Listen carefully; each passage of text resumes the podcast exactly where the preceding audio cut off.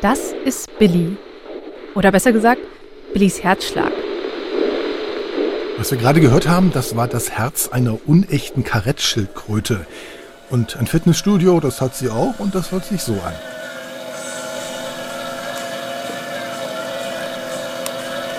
Ein Fitnessstudio für Schildkröten mit Laufband und Mucke. So ist das, denn wir haben gerade Billy auf dem Laufband gehört. Wir haben seine Flossen nicht gehört, aber den Rhythmus des Laufbandes sozusagen und die passende Hintergrundmusik. Das klingt zwar absurd, aber es ist nötig, denn die Dinge laufen nicht so für Billy, wie sie laufen sollten. Seine Lebensbedingungen verändern sich zurzeit und deswegen kommen ihnen jetzt Biologinnen in Florida zur Hilfe und die haben ziemlich kreative Ideen. Also heute geht's um Schildkröten und um den Menschen und um das Meer. Synapsen. Ein Wissenschaftspodcast von NDR Info.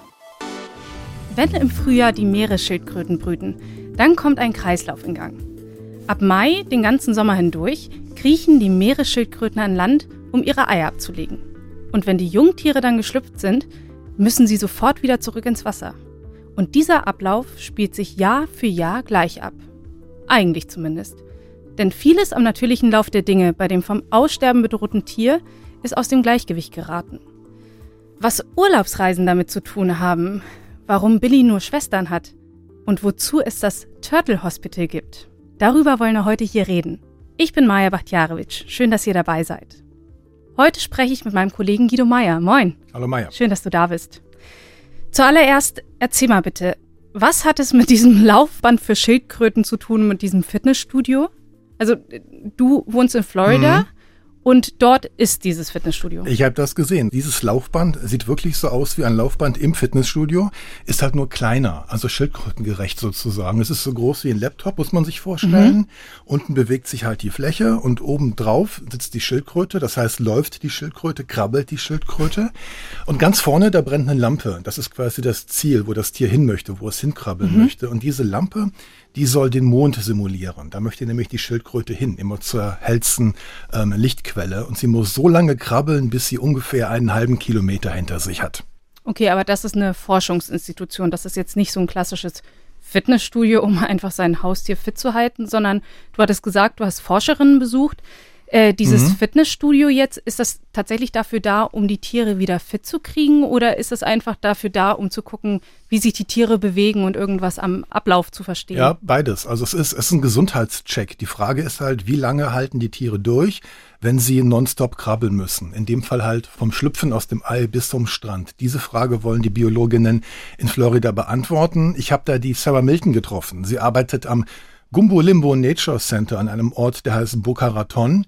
Und die erzählt uns, wie es Billy, den wir eben gehört haben, wie es Billy und seinen Geschwistern so erging bei ihrem Fitnesstraining auf dem Laufband. They stopped very often and rested. So rather than crawling straight into the ocean, they'll crawl for a little bit, stop and rest, crawl for a little bit, stop and rest. And the problem with that, of course, is the longer you're on the beach, the more likely something is to eat you. So it increases the risk of predation or of being stuck on the beach when the sun comes up, then they can overheat, they dehydrate, and that would kill them also. Also die Tiere, die mussten sehr oft anhalten, sie mussten sich sehr oft ausruhen, erzählt Sarah Milton. Ähm, sie seien gekrabbelt, haben angehalten, haben weitergekrabbelt. Und das Problem ist, wenn das am Strand passiert, besteht die Gefahr, dass sie entweder gefressen werden, mhm. wenn halt zu große Pausen entstehen, oder halt, dass sie wirklich, dass sie austrocknen, dass die Sonne sie aufheizt und dass sie dann sterben. Wo hast du denn mit der Forscherin gesprochen? Das hörte sich an wie irgendwie an einem Pool oder? Ja, dieses Gumbo Limbo Nature Center ist eine Einrichtung, äh, wo Schildkröten von außerhalb gefangen werden, um sie mhm. wieder aufzupäppeln. Aber vor allem wird da eben untersucht, wie geht es ihnen heute und wie reagieren sie auf den Klimawandel. Äh, viele Schildkröten werden am Strand gefunden, die kommen einfach nicht voran. Das hat mir auch die Biologin Heather Seaman erzählt. Das ist die Dame, die Billy gefunden hat. Sie arbeitet an der Biologieabteilung der Florida Atlantic University, ebenfalls in Boca Raton. Das ist so ungefähr eine Stunde mit dem Auto nördlich von Miami, die Ostküste Floridas hinauf. Und sie erzählt über Billy Folgendes. So here is a loggerhead sea turtle hatchling, and his name is Billy. I decided to name it Billy. It's um, no bigger than the size of your palm. He's just having trouble being able to crawl back to the ocean, so they're keeping it here until it gets a little stronger so we can make it back into the ocean. They take them off on the boat. Also wir hören, da ist es ziemlich laut. Da sind ganz viele Becken mit Schildkröten, die da gehalten werden. Besucher können da auch hinkommen und sich da umschauen. Und Heather Seaman hat eben gerade erzählt, dass Billy, der Name Billy, ihre Idee gewesen ist. Sie hat ihn so getauft. Ähm, Und vielleicht zur Einordnung, Billy ist eine Loggerhead. Auf Deutsch heißt diese Schildkrötenart eben unechte Karettschildkröte. Und äh, unechte Karettschildkröte, es gibt auch eine echte. Wo ist der Unterschied? Ja, es gibt beide. Ähm, Schildkröten haben ja logischerweise einen Panzer, deswegen heißen sie Schildkröte. Und wenn man von oben drauf guckt, kann man die Rippenschilde auf dem Panzer erkennen. Und die echten äh, Karettschildkröten, die haben vier Paar Rippenschilde und die unechten Karettschildkröten, eben vom Typ Billy, die haben fünf solcher Rippenschilde. Und bei seiner Geburt war Billy sehr klein, hat sie gerade gesagt. Daumengroß. Ja, eine Schildkröte so groß wie ein Daumen, das ist schon sehr überraschend, sowas mal zu sehen. Alle Schlüpflinge, also alle frisch geschlüpften Meeresschildkröten sind ungefähr nur so groß wie ein Daumen. Und dann haben sie auch gleich, winzig. äh, ist total winzig, vor allem im, im Angesicht ihrer ersten Aufgabe. Sie müssen eben dann, klein und schwach wie sie sind, durch den Sand Richtung Wasser ähm, krabbeln sozusagen. Und das ist für so ein kleines Tier natürlich sehr beschwerlich. Lass uns mal einen Schritt zurückgehen, Maya, zur Eiablage, denn die kommt ja zuerst. Also die, das Muttertier sozusagen verlässt meistens im Frühjahr so um den Mai herum den Ozean, in dem sie ja leben. Aber wie alle Reptilien legen halt Schildkröten ihre Eier an Land. Deswegen verlassen dann die Meeresschildkröten ihren normalen Lebensraum und kriechen dann so ungefähr zehn Meter an Land und dann buddeln sie mit ihren vorderen äh, Flossen ein, ein, ein Loch, eine Kuhle in den Sand und, und legen dann bis zu 100 Eier. Dann kommt der Sand wieder drauf und dann heißt es und tschüss. Die Schildkröte geht wieder ins Wasser und, und kommt dann auch nie wieder. Das Und heißt, es wird nicht, nicht gebrütet, sondern das übernimmt dann sozusagen der Sand. Die Genau, sind der Sand eingebuddelt. wird von der Sonne aufgeheizt und das ist dann quasi, was eben ansonsten ein brütendes Tier an, an, an Wärme sozusagen da Mhm. versprühen würde. Und wenn dann die, die Jungtiere geschlüpft sind, die müssen auch alleine schlüpfen, da ist niemand bei, der ihnen hilft, Mhm. ähm, dann wird's eben gleich gefährlich, denn Möwen zum Beispiel, die warten darauf, dass die schlüpfen, die Schildkröten, die kennen ungefähr den Zeitplan, die wissen, im Mai kommt da was raus und dann schnappen die einen Großteil der Schildkröten, die eben versuchen, in den Ozean zu kommen.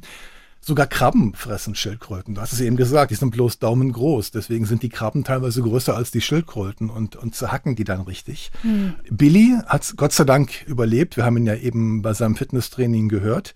Er hat sich aber trotzdem auf dem Weg in den Ozean schwer getan. Er hat sich verheddert. Und bei seinem Fund war Sarah Milton auch mit dabei.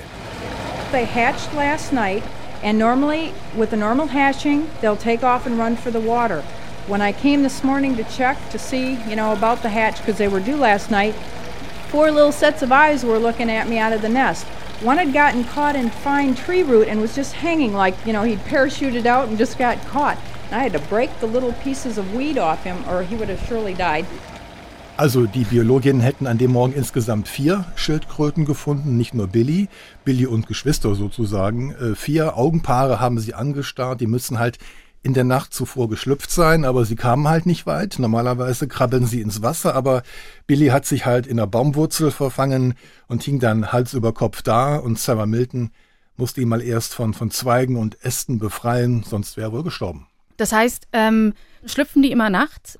Genau, die schlüpfen immer nachts, weil sie dann halt das Licht des Mondes oder halt der Sterne, die sich spiegeln über dem Wasser als, als. Leuchtturm sozusagen, als Markierung, als Leitlicht nehmen, um ins Wasser zu kommen. Also die ersten Aufgaben, die so ein kleines Wesen hat, ist, es muss halt aus dieser Schale rauskommen, dann muss es sich rausbuddeln aus diesem Loch Doppelte Arbeit, genau, ja. und dann nochmal zurückkrabbeln. Das Ja. ist, das stelle ich mir ziemlich anstrengend vor. Genau, und deswegen haben dann die äh, Biologinnen im Gumbo Limbo Center Billy und seine Schwestern auch untersucht.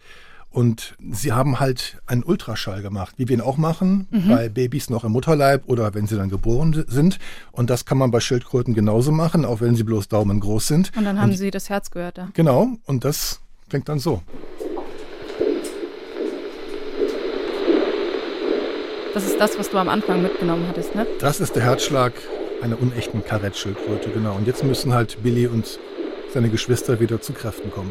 Ist irgendwie absurd, das zu hören, weil ich mich noch nie gefragt habe, wie der Herzschlag einer Meeresschildkröte klingt. Ja, wahrscheinlich klingt der Herzschlag der meisten Tiere so und, und auch der von, von Menschen, aber diesmal war es halt wirklich eine Baby-Seeschildkröte. Und jetzt sag mal bitte, ähm, also für diese ganze ich nenne es mal für diese Krabbel-Challenge, die sie halt haben, wenn sie geschlüpft sind. Die müssen ja schon sehr fit geboren sein, um das alles durchzumachen und halt zu schaffen und dann zum Meer zu kommen und dann ja auch noch weiter schwimmen zu können.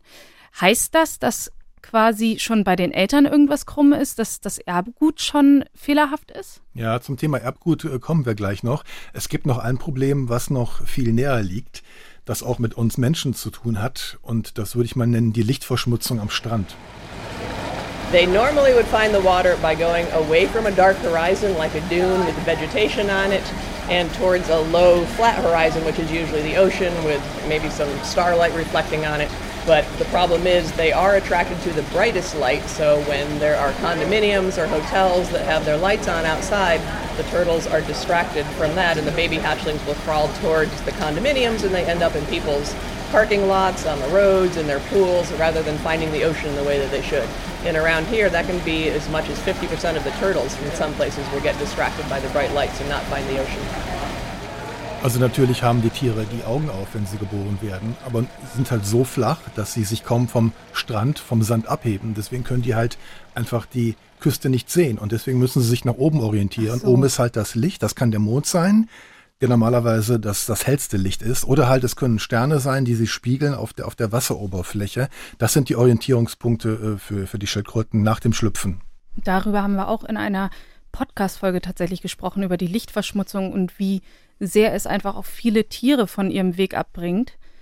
Die Meeresschildkröten offenbar auch. Also sie verlaufen sich in irgendwelche Parking-Lots, hat sie gesagt. Also alles, was da ist, alles, was leuchtet. Das können Parkplätze sein, genau, das können einfach äh, Pools sein.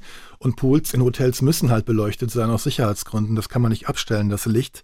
Ähm, es können auch einfach Straßen sein oder sonstiges Licht von Hotels. Das stärkste Licht wird von den Tieren halt als Signal mhm. gewertet und dahin laufen sie dann. Und das ist eben oft auch die Seite, die genau gegenüber liegt vom Meer, also genau die falsche Seite. Und ein Teil dieses Problems sind eben auch, was wir jetzt von Sarah Milton als Washbacks bezeichnet bekommen. They also have people here who go out in the morning and patrol the beach. So they look for hatchlings that have been either disoriented, it's called, when they go towards the lights, and also ones that are simply not strong enough to make it to the ocean or they get into the ocean and they're not strong enough to swim, so we call them washbacks. They get washed back in the waves to the beach and they pick those up and bring them here and keep them until they're strong enough to be released.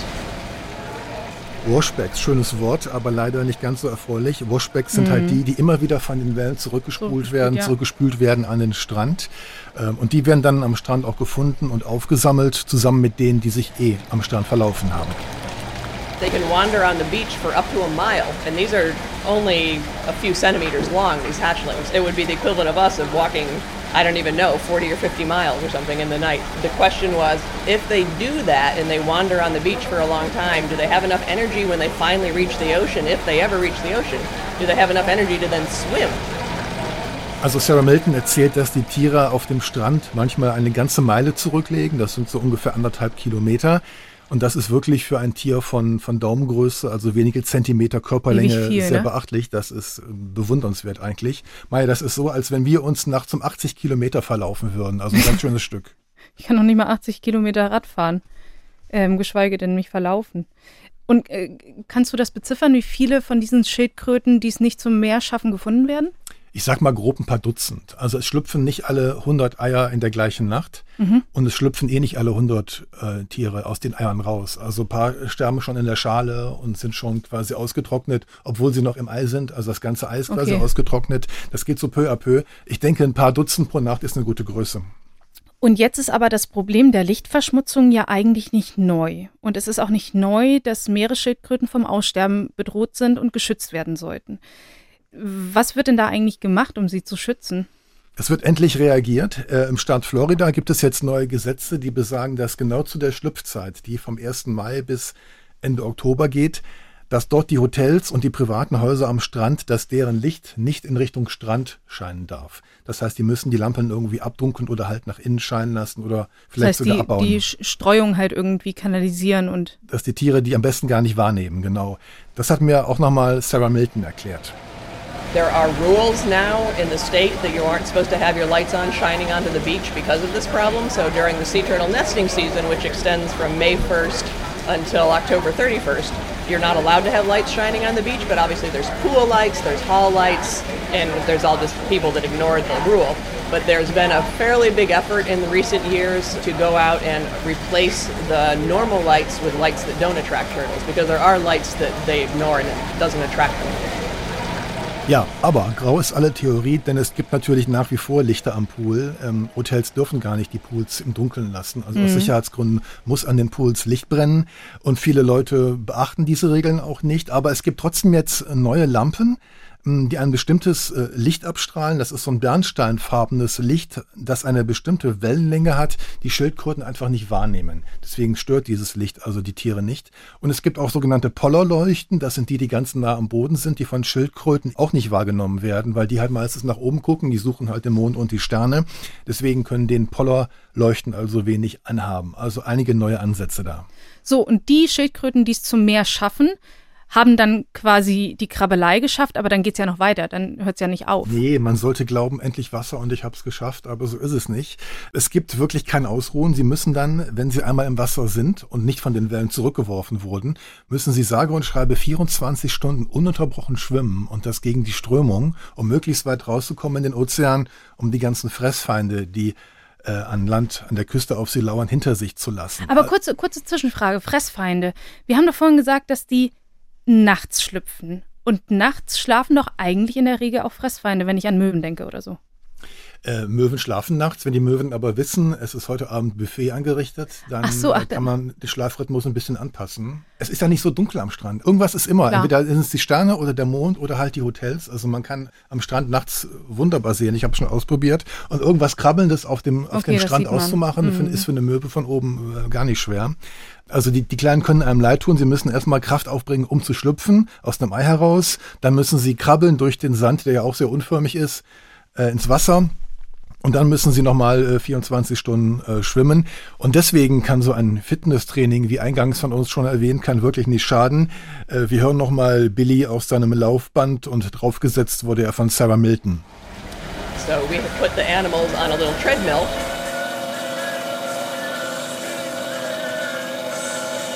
Aber du musst mir noch mal ganz kurz sagen, diese Musik, die man jetzt hört, das ist doch keine Musik für die Schildkröten. Nee, das ist ähm, dieses Gumbo Limbo Nature Center, das ist ein, ein, ein Büroraum. Auch, Okay. diese, auch, diese, auch diese Treadmill, die ist privat gebaut worden von der Sarah Milton. Das ist kein Modell, was in Serie gegangen ist.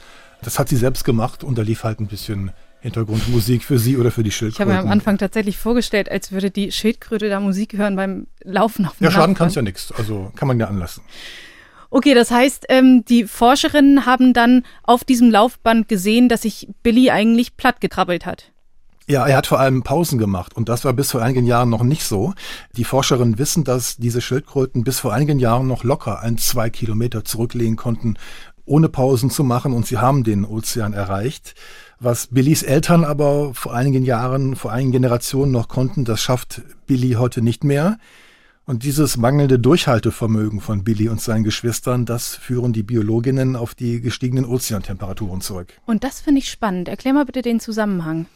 Also gestiegene Ozeantemperaturen ist der Teil der globalen Erwärmung, des Klimawandels und den bekommen eben auch die Meeresschildkröten zu spüren. Und zwar derart, dass die Sonne den, den Sand aufheizt. Das war immer schon so, aber jetzt halt umso mehr. Je wärmer es wird, umso mehr wird der Sand Logisch, aufgeheizt. ja. Und im Sand ist halt das Nest. Und das Nest wird auch heißer, wenn der Sand äh, um das Nest herum heißer wird.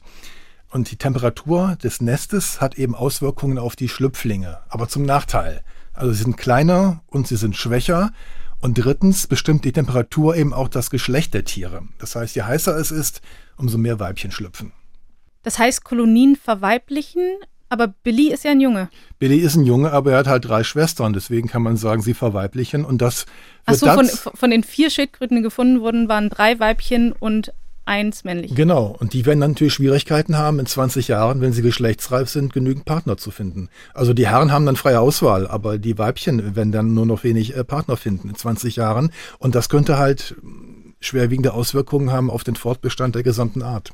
Also der Klimawandel ist ja für uns auch schon länger ein Thema und auch für die Tiere. Jetzt hast du ja auch mit meiner Kollegin Lucy Kluth in einer Folge drüber gesprochen, dass sich Korallen auch an den Klimawandel anpassen.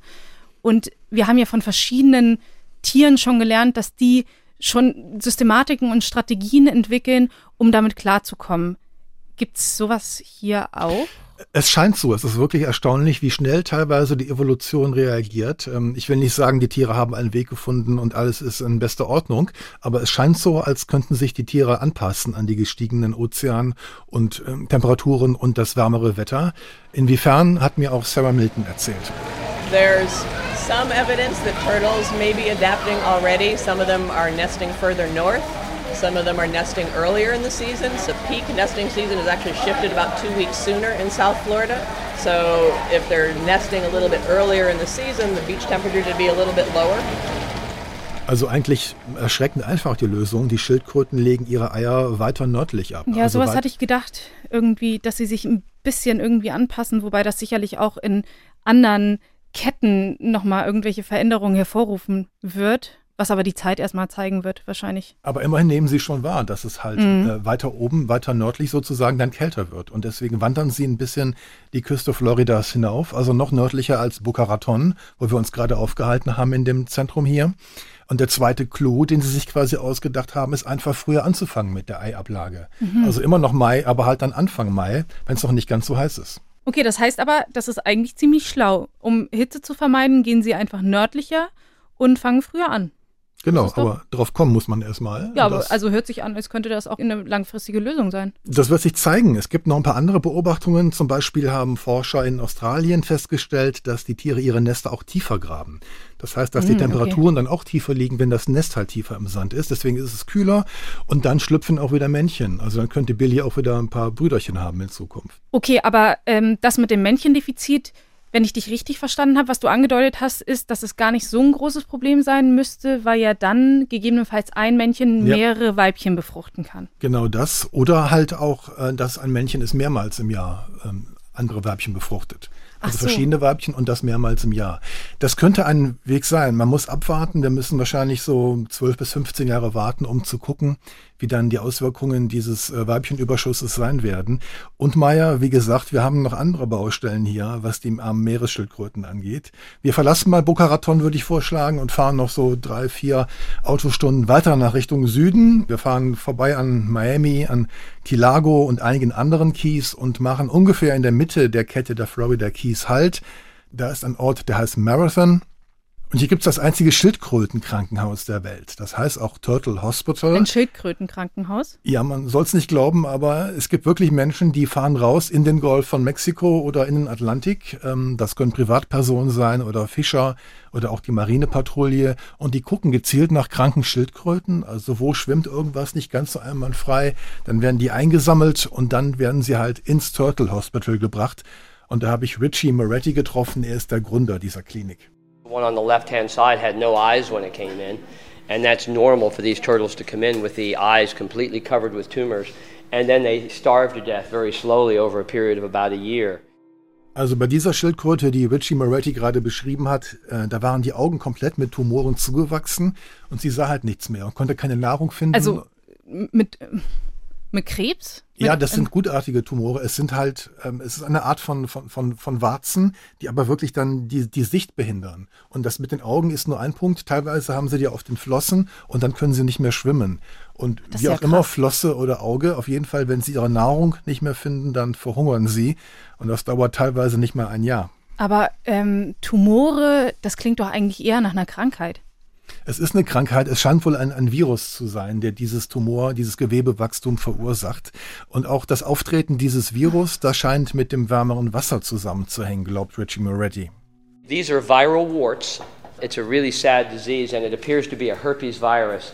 and it's all over the world all at the same time and it's only where it's very warm but it's in australia it's in hawaii it's in barbados costa rica mexico it's everywhere in the world The green was the first one to come up with it, and now we're starting to see it on every species of turtle.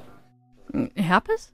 Herpes, genau, eine Form, eine, eine Form des Herpesvirus. Ähm, das tritt überall auf der Welt auf, sagte Richie Moretti. Also überall da, wo es warm ist. Erst waren nur die grünen Meeresschildkröten betroffen und äh, mittlerweile befällt das Virus aber alle Arten von, von Meeresschildkröten. Und ähm, das hat was mit der Wärme zu tun, weil wir spätestens jetzt wissen, dass Viren einfach eine bestimmte Temperatur zum Wohlfühlen und Leben brauchen. Es ist wahrscheinlich so, dass je höher die ähm, Temperatur des Ozeans, desto wohler Mhm. fühlen sich die Viren und desto einfacher haben dies halt einen Wirt zu finden bei den Schildkröten.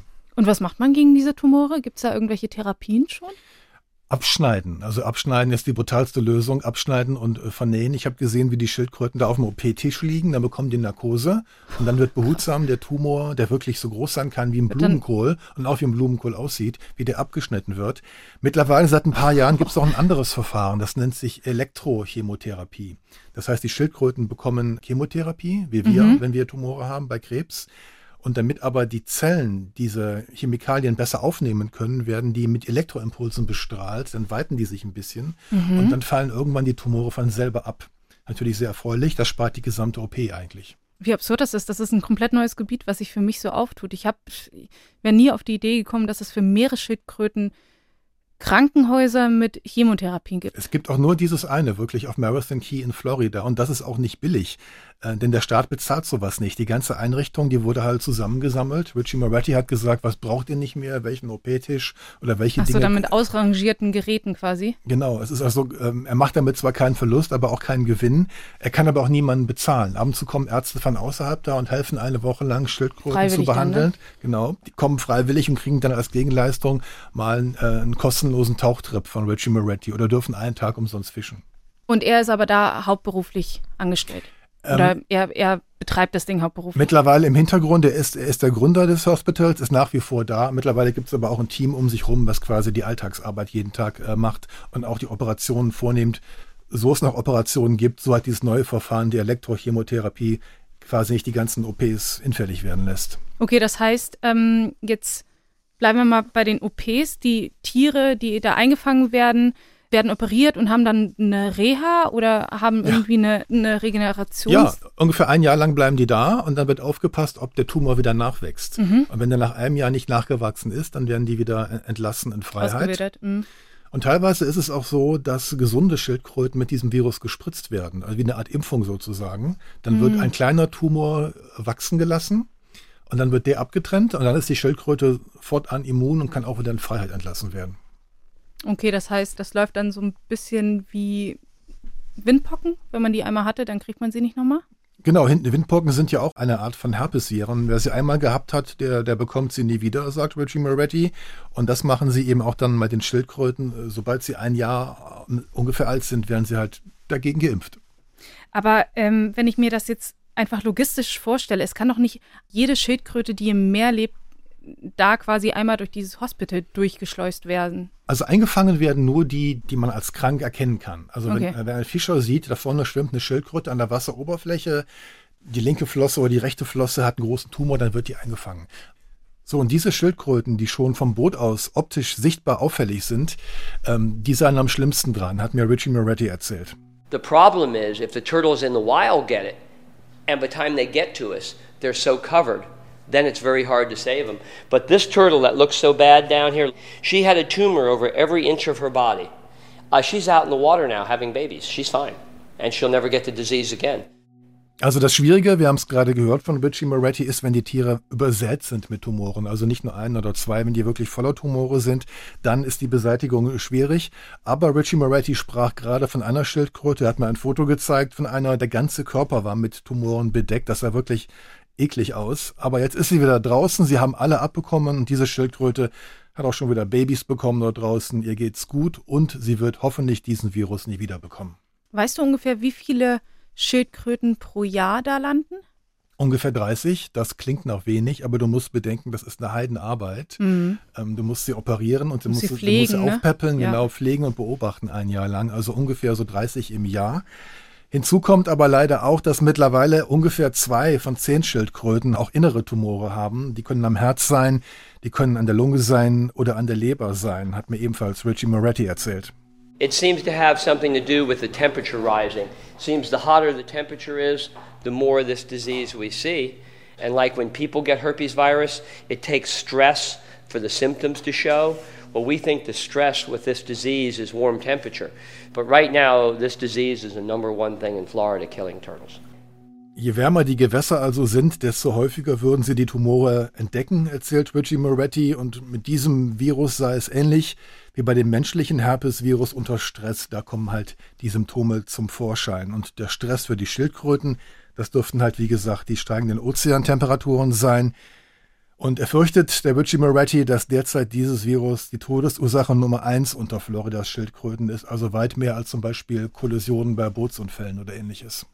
Okay, das heißt, die Tiere haben Stress, weil es ihnen zu warm ist und Stress äh, wirkt sich wahrscheinlich irgendwie aufs Immunsystem aus und dann werden sie anfälliger für diese Viren? Wahrscheinlich ja, aber ähm, andere Experten sagen auch, dass Verschmutzung der Meere ebenfalls das Immunsystem der, der Tiere schwächen könnte, weil eben mhm. auch Verschmutzung ein Stress für die, für die Tiere ist, was eben fürs Immunsystem schlecht ist. Wahrscheinlich spielt beides eine Rolle. Das Problem ist vielschichtig und Sarah Milton, die wir eben schon gehört haben, hat dazu auch eine, eine Studie geschrieben, der sie festgestellt hat, dass nicht alle Tiere, vor allem nicht alle Schildkröten, gleichermaßen betroffen sind. Also den, den Stress beim Schlüpfen und im Wasser, den haben nicht alle Schildkröten gleich nicht die unechten Karettschildkröten. Billy zum Beispiel mhm. hat damit mehr Schwierigkeiten als die grünen Meeresschildkröten. Und wenn Billy dann wieder ins Meer kommt, wie alt kann er dann werden? Da ist er schon, ihm geht es auch wieder gut. Wir wissen nicht er genau, wo er gerade rumschwimmt, irgendwo da draußen, genau. Und in freier Wildbahn kann er locker 60 Jahre alt werden. Und wenn du dann da nochmal tauchen gehst, dann könnte es sein, dass du ihn sogar siehst. Äh, das könnte sein. Ich werde ihn nicht erkennen wahrscheinlich, weil Billy aussieht wie die meisten äh, unechten Karettschildkröten, aber möglich wäre das. Schauen wir mal. Guido Meier, vielen Dank, dass du uns mitgenommen hast in die Welt der Meeresschildkröten ins Meer und nach Florida. Danke fürs Mitkommen. Und danke euch fürs Zuhören. Wenn euer Interesse geweckt wurde und ihr Hintergründe zur Forschung der Wissenschaftler Sarah Milton und Richie Moretti lesen wollt, dann klickt euch doch rein auf ndr.de/synapsen. Dort findet ihr diese Folge und alle Informationen dazu. Habt ihr Fragen oder Anregungen, Kritik oder Lob, dann gerne her damit per Mail an synapsen.ndr.de. Die nächste Folge dieses Podcasts, die gibt es dann wie gewohnt in 14 Tagen, zum Beispiel in der ARD Audiothek. Mein Name ist Maja Bachtjarewitsch. Bis bald. Synapsen. Ein Wissenschaftspodcast von NDR Info.